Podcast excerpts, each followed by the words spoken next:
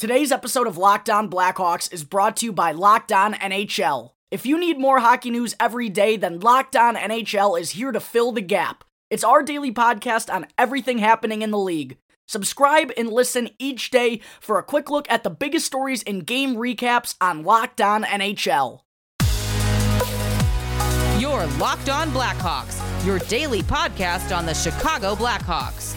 Part of the Locked On Podcast Network. Your team every day.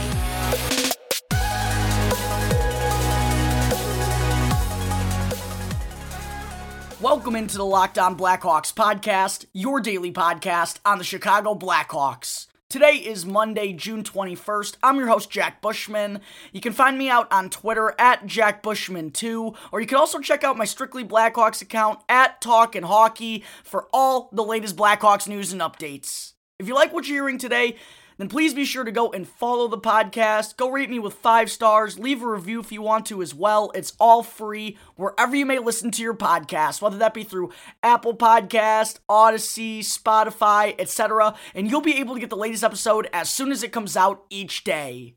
Also, if you're on Twitter, then please go follow the Locked On Blackhawks Twitter page. That can be found at capital L, capital O, underscore Blackhawks, with some really good content being posted there every day as well.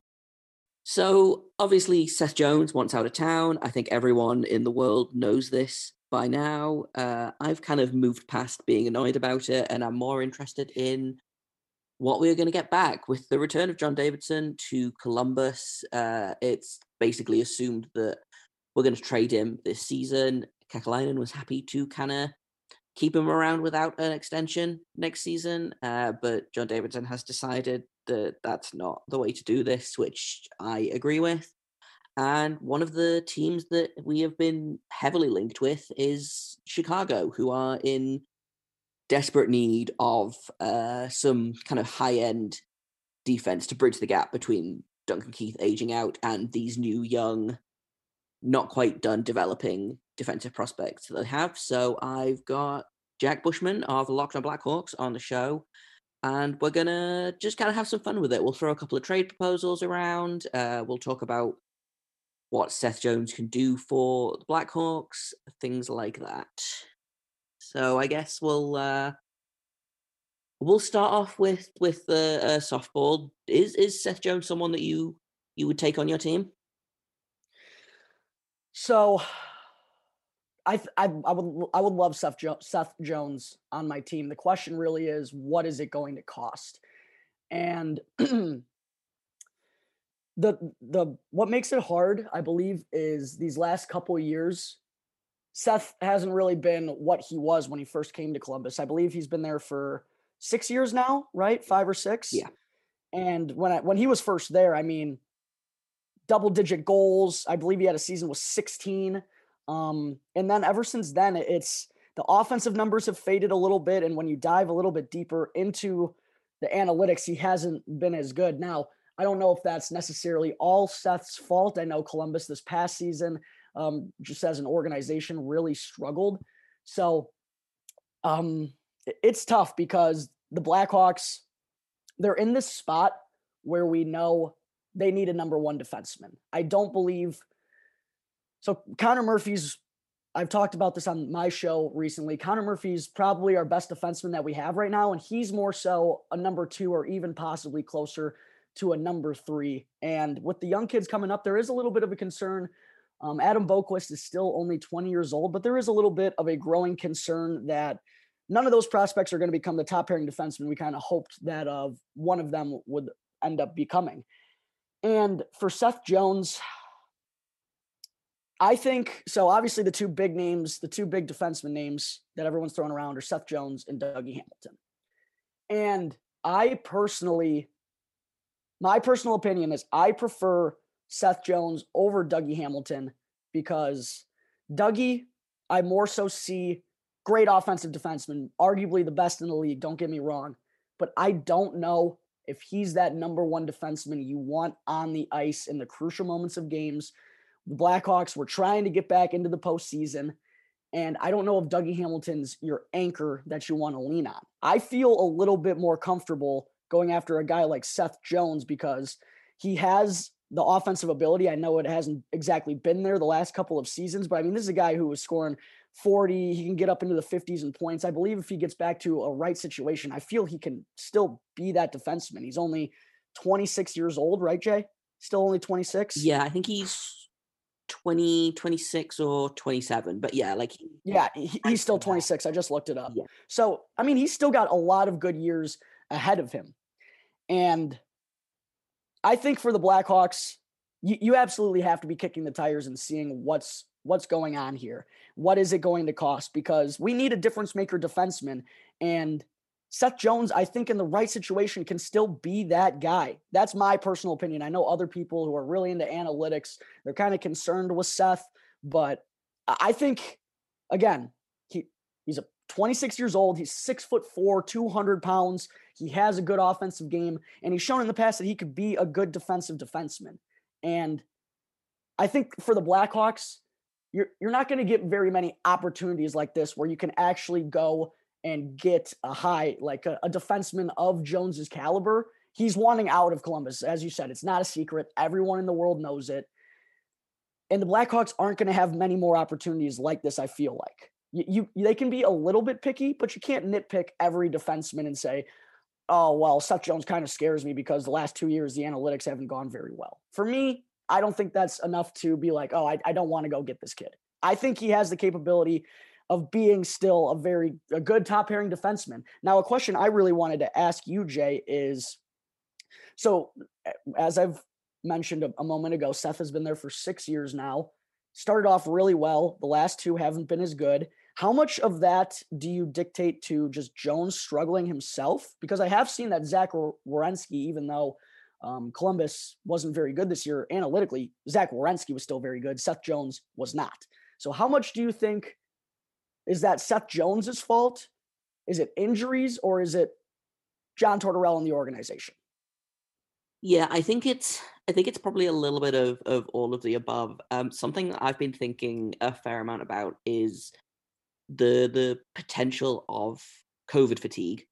We had a, a small breakout like just as tra- like not even when training camp was happening, when it was like when they opened up the training facilities like a month before, like early December, I want to say, we had like a small COVID breakout and a bunch of guys tested positive. And like looking back now, I'm like, oh, okay, that makes sense. Like knowing what we know about how this affects you, I wonder if that's partially why why Jones struggled so much this season. Um but on the and yeah, again, like Tortorella, I think his his strength is kind of squeezing every drop of talent out of a roster. And I've talked to a couple of people about this, and John Tortorella, I feel like had kind of checked out this season. And so if he doesn't care, then he's not pushing the team to care.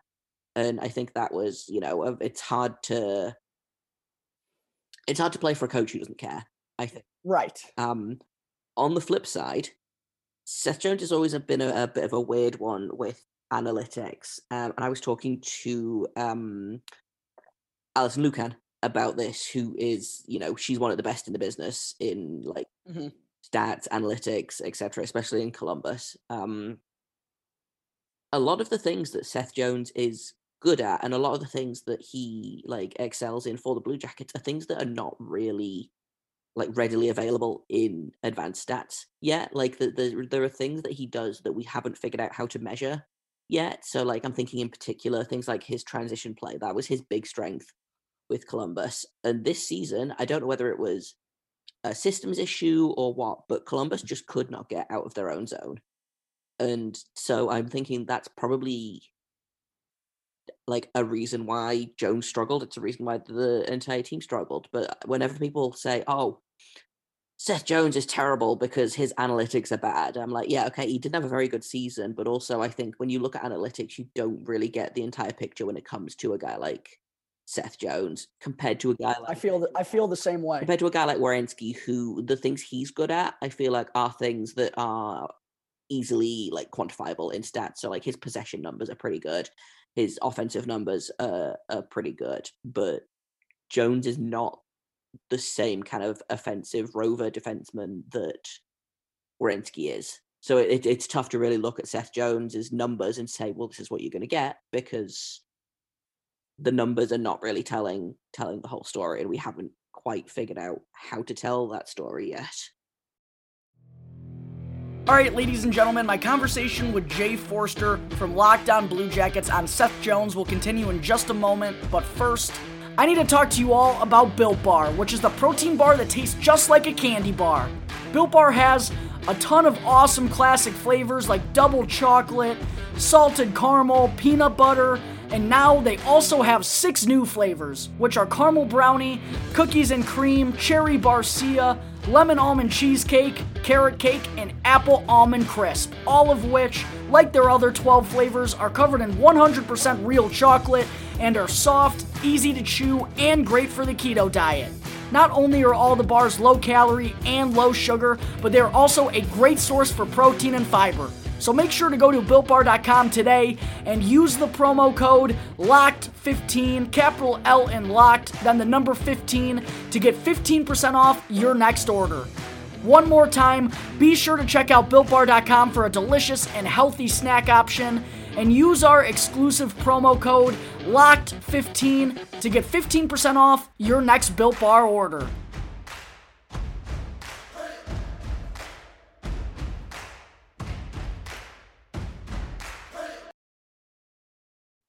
And I feel like that's kind of the trouble with analytics is people get so caught up in the number side of things where that to me it never tells the full story in analytics. Like analytics can be very helpful, yes, but I don't think it's the end all be all like if this guy's analytical numbers are bad, I don't think that means necessarily he's a bad player. No, and it's very easy to like I feel like cherry pick advanced stats as well. And this is another thing that I talked to Alison about is that you can like say, you know, and this is this is what bothers me a lot with plus minus, which is uh, you know, it's a functionally useless stat in, right. in today's game, but people will like like I was I was the other day someone was like, "Oh, it um Patrik Laine had like a minus 29 this season or something." And they kind of if you look at that in a vacuum, yeah, that's terrible, but you can't just like you know, you know who famously has terrible plus minus? Alex Ovechkin no one right. is no one is does a ton of work on the power play. Yeah, no one is saying Alex Ovechkin is a terrible hockey player because of this, and so it's very much like I feel like, and this is a thing that's within the stats community as well. I've noticed is that people will tend to pick and choose stats to suit their narrative, as opposed to looking at the stats and saying, "What does this tell me?" If that makes sense. Right. No, that hundred percent makes sense. I feel the exact the exact same way about those numbers. It's what can they tell me? It's not the whole picture there. It's how can this help me better understand the season someone just had? I feel exactly like, like there was an article that in the Athletic that was that came out during the bubble last season, and it was written by two guys that cover the Leafs. So immediately I'm like, okay, I see where this is going. And it basically was like, well, Seth Jones is bad because of X, Y, and Z.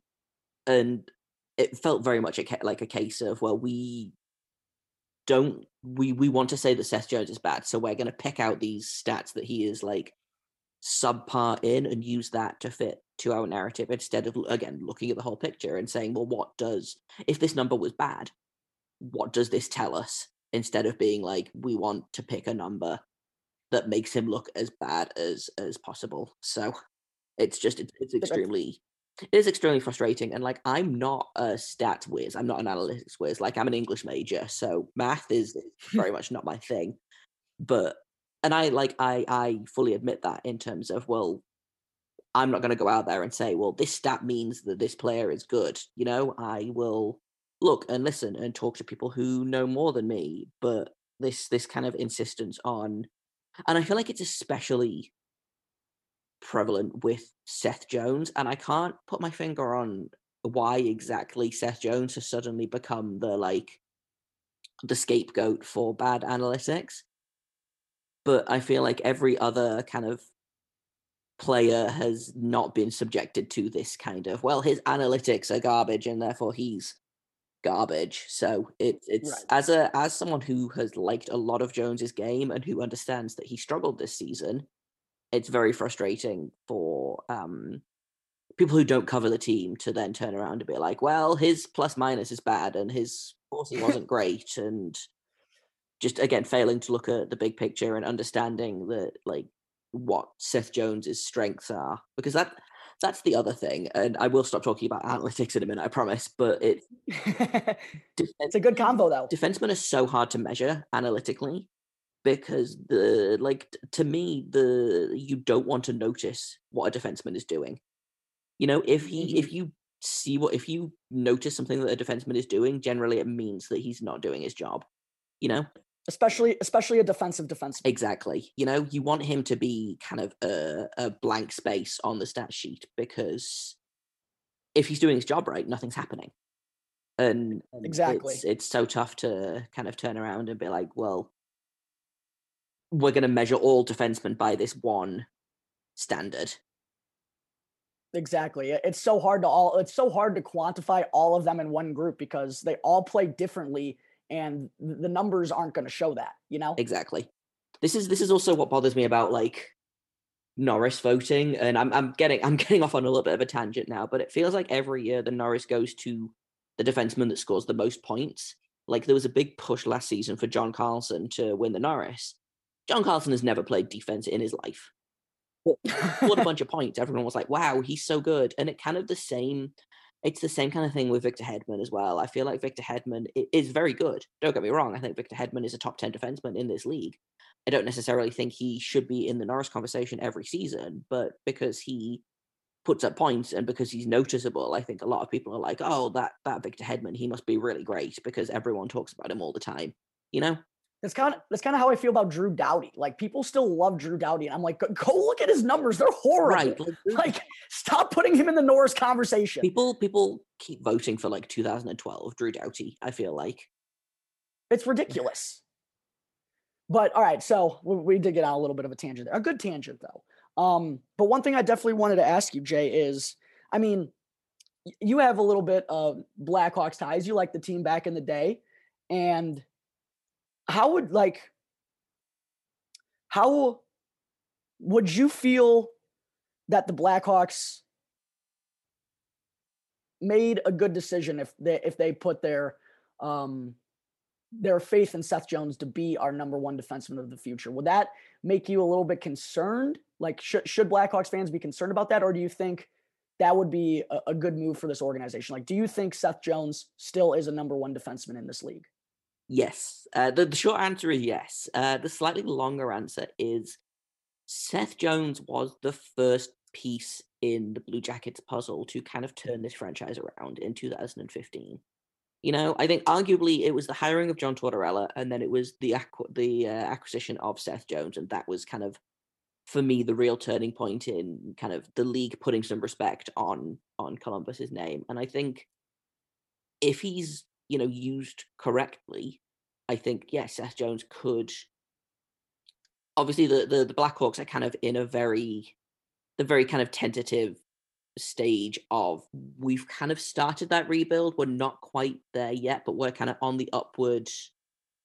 We're on an upward upward trajectory, and I think if if they use him properly, and if they kind of, um, I was talking to to Sarah Avampato about this of of Locked On Kings because they kind of the the Kings were in for in for Seth Jones as well. And it's Seth Jones, if I don't necessarily know that you should um treat him as the savior of Chicago hockey. I the ideal for Chicago, I feel like, is to use him as like a stepping stone and to kind of maybe acquire him for this season and then let him walk, flip him at the deadline, whatever, or sign him to a shorter a shorter term contract and use him as kind of a um like I said, a, a stepping stone between kind of the decline of Duncan Keith and the rise of these younger mm-hmm. defensemen. Mm-hmm. Um I'm not gonna lie, I'm not super familiar with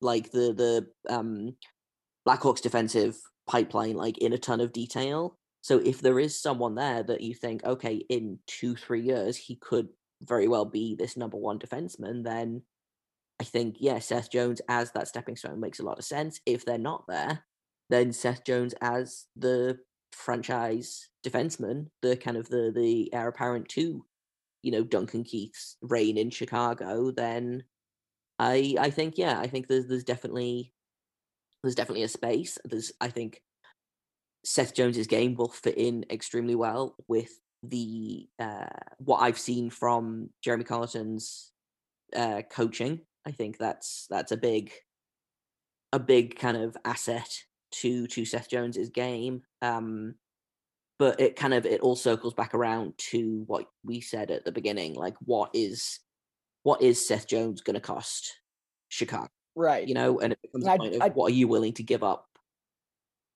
for for this defenseman? All right, the crossover with Jay Forster from Locked On Blue Jackets will continue in just a moment. I also need to talk to you all about betonline.ag, your online sportsbook experts, and be sure to use our promo code Locked On, one word in all caps, to receive a 50% welcome bonus on your first deposit. Bet Online is the fastest and easiest way to bet on all your sports action. Major League Baseball is back. The NBA and NHL playoffs are getting down to it. UFC is in full swing all year round, and you can get all the latest news, odds, and info with Bet Online. They have real time updated odds and props on almost anything you can imagine. It's the best way to place your bets, and it's also free to sign up. So don't sit on the sidelines anymore head on over to the website, or you can also use your mobile device to sign up today. And be sure to use our exclusive promo code Locked On. That's one word in all caps to receive a 50% welcome bonus on your first deposit. Bet online, your online sportsbook experts.